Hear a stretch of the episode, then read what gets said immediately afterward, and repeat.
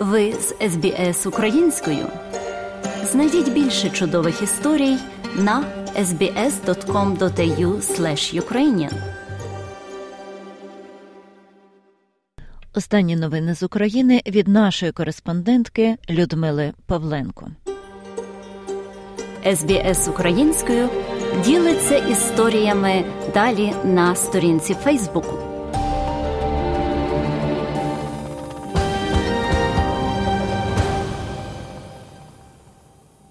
331-й день повномасштабної війни став для України днем Рамштайну і оборонних новин для України. Попри великі очікування, на зустрічі Рамштайн не ухвалили рішення про передачу Україні танків Леопард 2 Як пояснив очільник Міністерства оборони Сполучених Штатів Америки Ллойд Остін, нині Україна має спроможності необхідні для успіху просто зараз. І є вікно можливостей між теперішнім часом та весною, коли українські війська можуть почати свій контрнаступ. Ллойд Остін уточнив, що метою міжнародних партнерів є надання можливості для України бути успішною у короткостроковій перспективі. Водночас, голова об'єднаного комітету начальників штабів Сполучених Штатів Америки Марк Міллі вважає, що цього року вибити російські сили з окупованих територій України військовим шляхом буде надзвичайно важко. Він не стверджує, що це неможливо або що цього не станеться, але розуміє, що це надзвичайно важко. Потрібно оборонятися, потрібно стабілізувати фронт, і це залежить від навчання, від доставки обладнання. Україна може проводити достатні наступальні операції операції на тактичному і стратегічному рівнях, заявив Міллі. Водночас, коментуючи підсумки зустрічі в форматі Рамштайн, президент Володимир Зеленський сказав, що не завжди є можливість публічно оголошувати про що ведуться розмови у форматі Рамштайн. Це закрита дискусія, і так має бути. Загалом Рамштайн зміцнить стійкість України, заявив Володимир Зеленський у своєму щоденному зверненні. Партнери принципові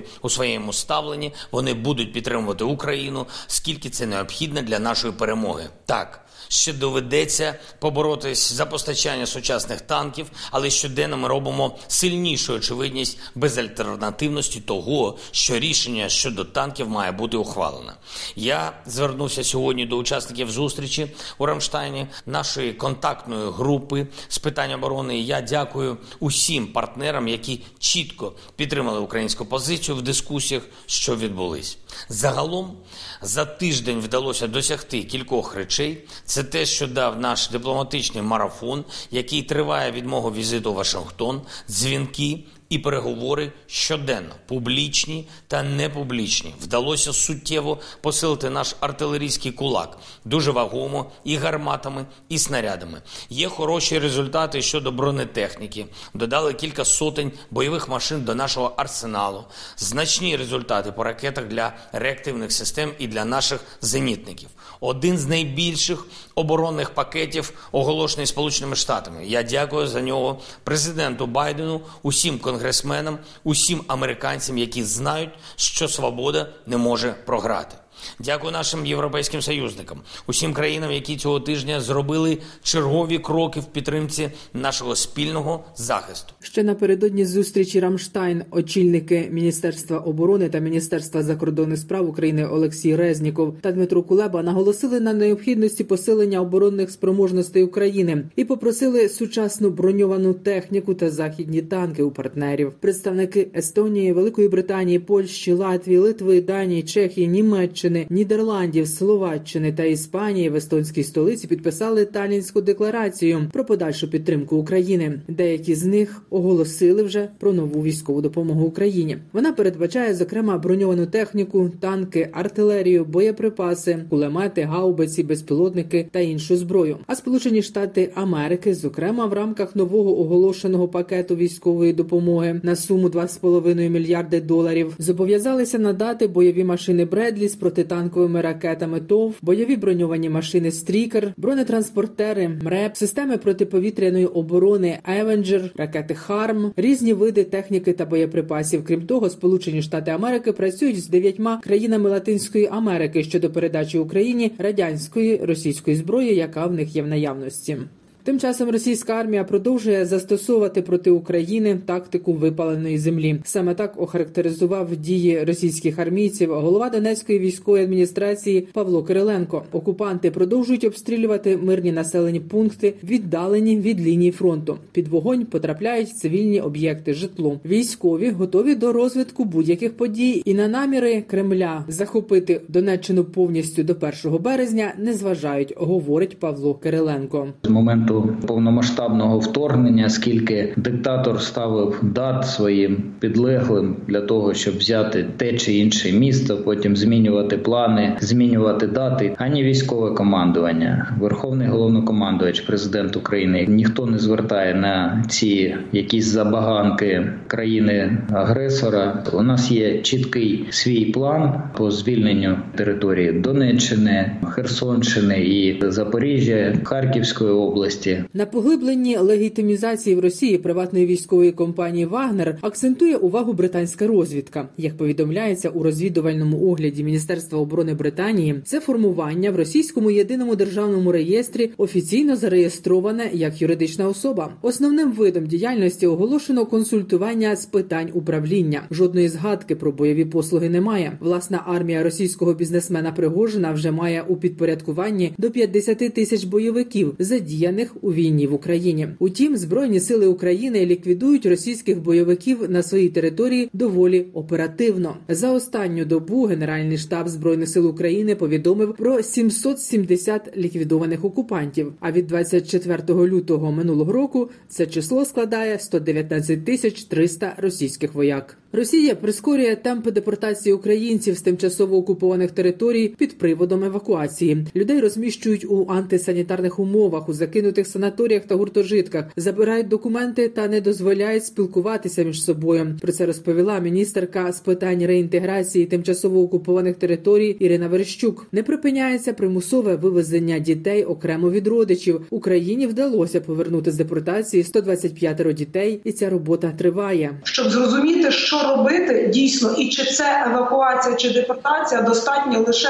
розуміти, чи є коридор. Бо як ви пам'ятаєте, були коридори на початку. Так ми домовлялися з росіянами, відкривали, і сотні тисяч могли врятуватися на територію підконтрольну українському уряду. Виїхати зараз. Коридорів немає. Вони справді обстрілюють соціальну інфраструктуру, роблять життя людей нестерпним і змушують таким чином виїхати лише на територію Росії. Це не є евакуація і не може бути евакуацією. Отже, це депортація, це порушення 49 статті Женевської конвенції, це злочин проти цивільного населення. Понад 13 тисяч дітей могли депортувати з України російські загарбники від початку повномасштабного вторгнення. Такі дані оприлюднила ще наприкінці минулого року уповноважена президента України з прав дитини та дитячої реабілітації Дар'я Герасимчук. За її словами, ця кількість постійно зростає, і викрадених та насильно вивезених до Росії українських дітей може бути десятки тисяч. Найскладніше у процесі повернення українських дітей на батьківщину відсутність повної інформації про них та обліку даних, каже юристка регіонального центру прав людини Катерина Рашевська. Юридичного механізму повернення наразі не існує. Це може бути або ж якась третя держава, яка буде прийнятна для обох сторін. Наприклад, Туреччина, Російська Федерація відмовляється від будь-якої іншої співпраці, чому б ні.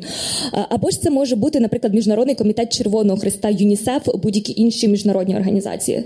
Тобто, фактично, це має бути договір, відповідно до якого Російська Федерація не зможе потім відмовлятися. Бо зараз ми знаємо, що на офіційному рівні вони відмовляються повертати українських дітей централізовано і групами. Але в той же час тут потрібно розуміти ризики, тому що доки не створено реєстр, доки діти не є ідентифікованими, це все виходить на добрий розсуд Російської Федерації. Зараз діє лише едхок механізм повернення українських дітей на батьківщину, каже директорка з адвокації центру прав людини зміна Олена Луньова. Вона радить батькам і родичам таких дітей обов'язково звертатися до державних органів України. Коли доросла людина опинилася на території Російської Федерації, вона може десь погуглити, пошукати якісь волонтерські там ініціативи, звернутися до національного інформаційного бюро, тобто знайти якийсь шлях додому. Для дітей це дуже складно.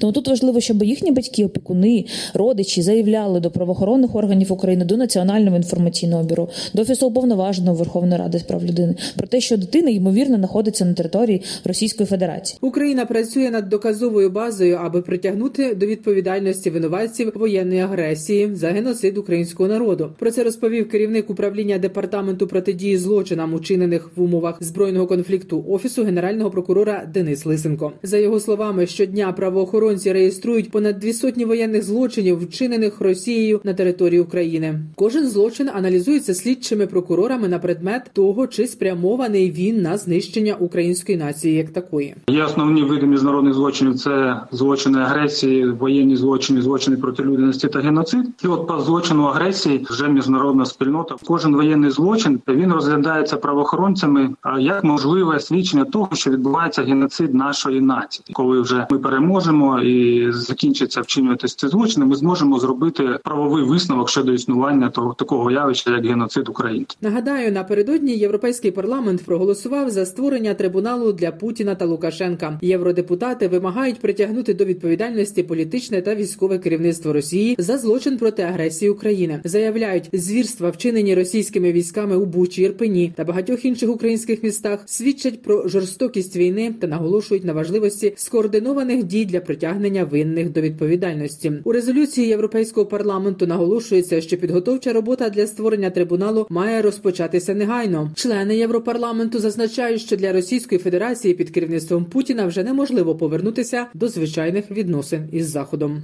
Справу про падіння гелікоптера з керівництвом Міністерства внутрішніх справ України на борту розслідує Служба безпеки України та Державне бюро розслідувань. Нагадаю, 14 людей, зокрема одна дитина, загинули внаслідок падіння гелікоптера на території дитсадка у броварах Київської області. 25 людей дістали поранення, в тому числі 11 дітей. Поки розглядаються три версії причин авіакатастрофи: це технічна несправність судна, помилки керування та умисне пошкодження гелікоптера. А за словами речниці національної поліції Мар'яни Реви, певні експертизи у цій справі вже були призначені, та навіть про перші результати розслідування говорити зарано. Поліцейські на місці отримали звернення понад 300 очевидців цієї події. Крім того, провели подомові обходи. Загалом ми опитали понад 2 тисячі людей. Усі ці матеріали, а також фото та відео, яке ми отримали від очевидців, будуть акумульовані, проаналізовані та оперативно передані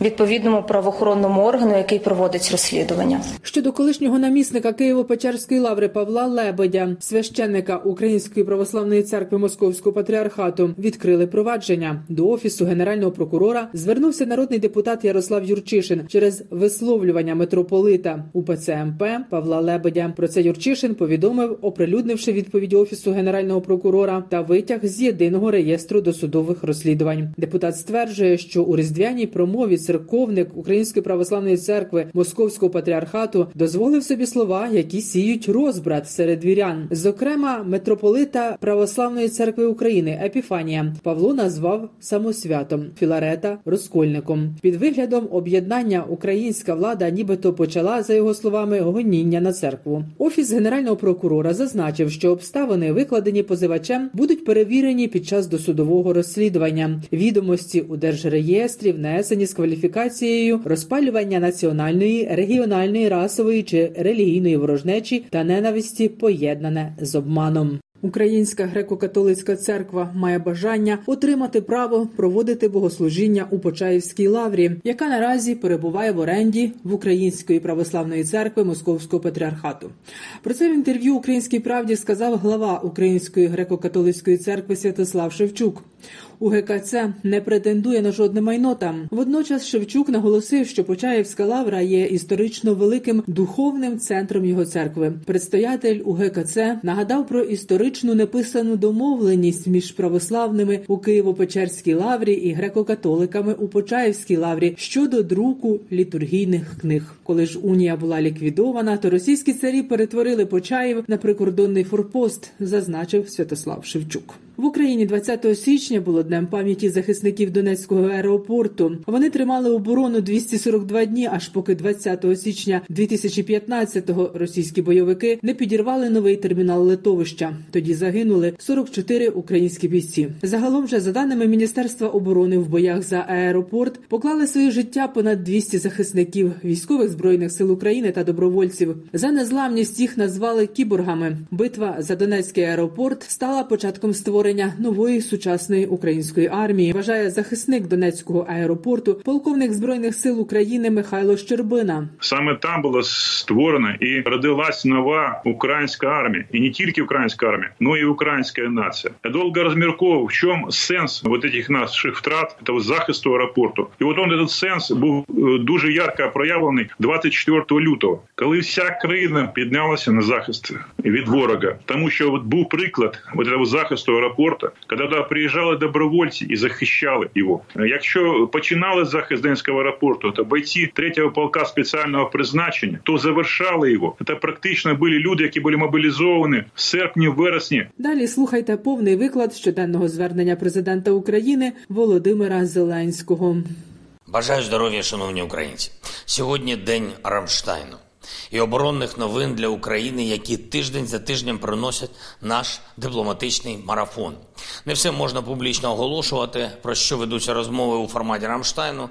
Це закрита дискусія, і так має бути. Але загалом можна підсумувати, що сьогоднішній Рамштайн зміцнить нашу стійкість. Партнери принципові у своєму ставленні. Вони будуть підтримувати Україну, скільки це необхідно для нашої перемоги. Так ще доведеться поборотись за постачання сучасних танків, але щоденно ми робимо сильнішу очевидність безальтернативності того, що рішення щодо танків має бути ухвалене. Я звернувся сьогодні до учасників зустрічі у Рамштайні нашої контактної групи з питань оборони. Я дякую усім партнерам, які чітко підтримали українську позицію в дискусіях, що відбулись. Загалом за тиждень вдалося досягти кількох речей. Це те, що дав наш дипломатичний марафон, який триває від мого візиту в Вашингтон, дзвінки і переговори щоденно, публічні та непублічні. Вдалося суттєво посилити наш артилерійський кулак, дуже вагомо і гарматами, і снарядами. Є хороші результати щодо бронетехніки. Додали кілька сотень бойових машин до нашого арсеналу. Значні результати по ракетах для реактивних систем і для наших зенітників. Один з найбільших оборонних пакетів, оголошений Сполученими Штатами. Я дякую за нього президенту Байдену, усім конгресменам, усім американцям, які знають, що свобода не може програти. Дякую нашим європейським союзникам, усім країнам, які цього тижня зробили чергові кроки в підтримці нашого спільного захисту. Данія. Чехія, Естонія, Латвія, Литва, Польща, Словаччина, Великобританія, Фінляндія, Нідерланди та інші. Дякую вам. Дякую Канаді, особисто прем'єр-міністру Трюдо.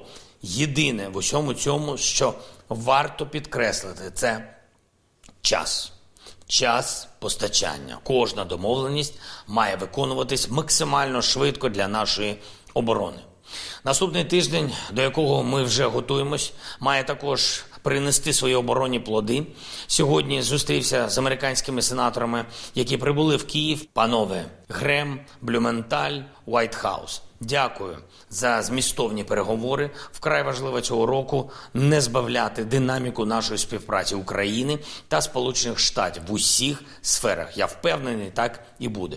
Головна тематика звичайна оборона, захист нашого неба, танки для України, необхідні нам для звільнення нашої території, далекобійні ракети, почув розуміння наших потреб. Говорив з президентом Туреччини Ердоганом про загальну ситуацію на полі бою в Україні та у нашому Чорноморському регіоні, про те, як реалізувати конкретні пункти нашої формули миру, корисною абсолютно для всіх у світі. Я дякую пану президенту за підтримку нашого бачення безпеки. Сьогодні ж відбулася церемонія вручення вірчих грамот новими послами держав-партнерів, які прибули в Україну. Це Фінляндія, Кіпр, Австрія та Лівія. Підписав указ про нагородження наших воїнів 153 військовослужбовці збройних сил України, бійці 30-ї, 53-ї, 92-ї, 93-ї і 110-ї механізованих бригад. 56-ї мотопіхотної бригади, 60-ї піхотної бригади і 102-ї бригади тероборони. Я дякую усім, хто воює за Україну. І ще одне: сьогодні день пам'яті захисників Донецького аеропорту. Це була одна з найбільш важких і принципових битв для України. Це була битва, в якій сучасні українці віднайшли в собі нашу одвічну міцність те, що вберегло Україну, те, що проявляє наш сталевий дух у надзвичайній стійкості і хоробрості українців на полі бою. Я дякую кожному, хто тоді витримав.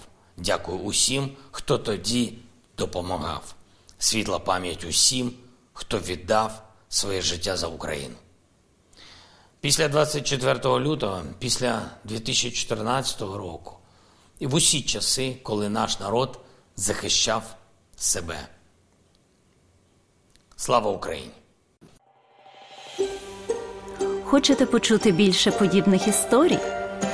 Слухайте в Apple Podcast, Google Podcast, Spotify або будь-якому іншому місці.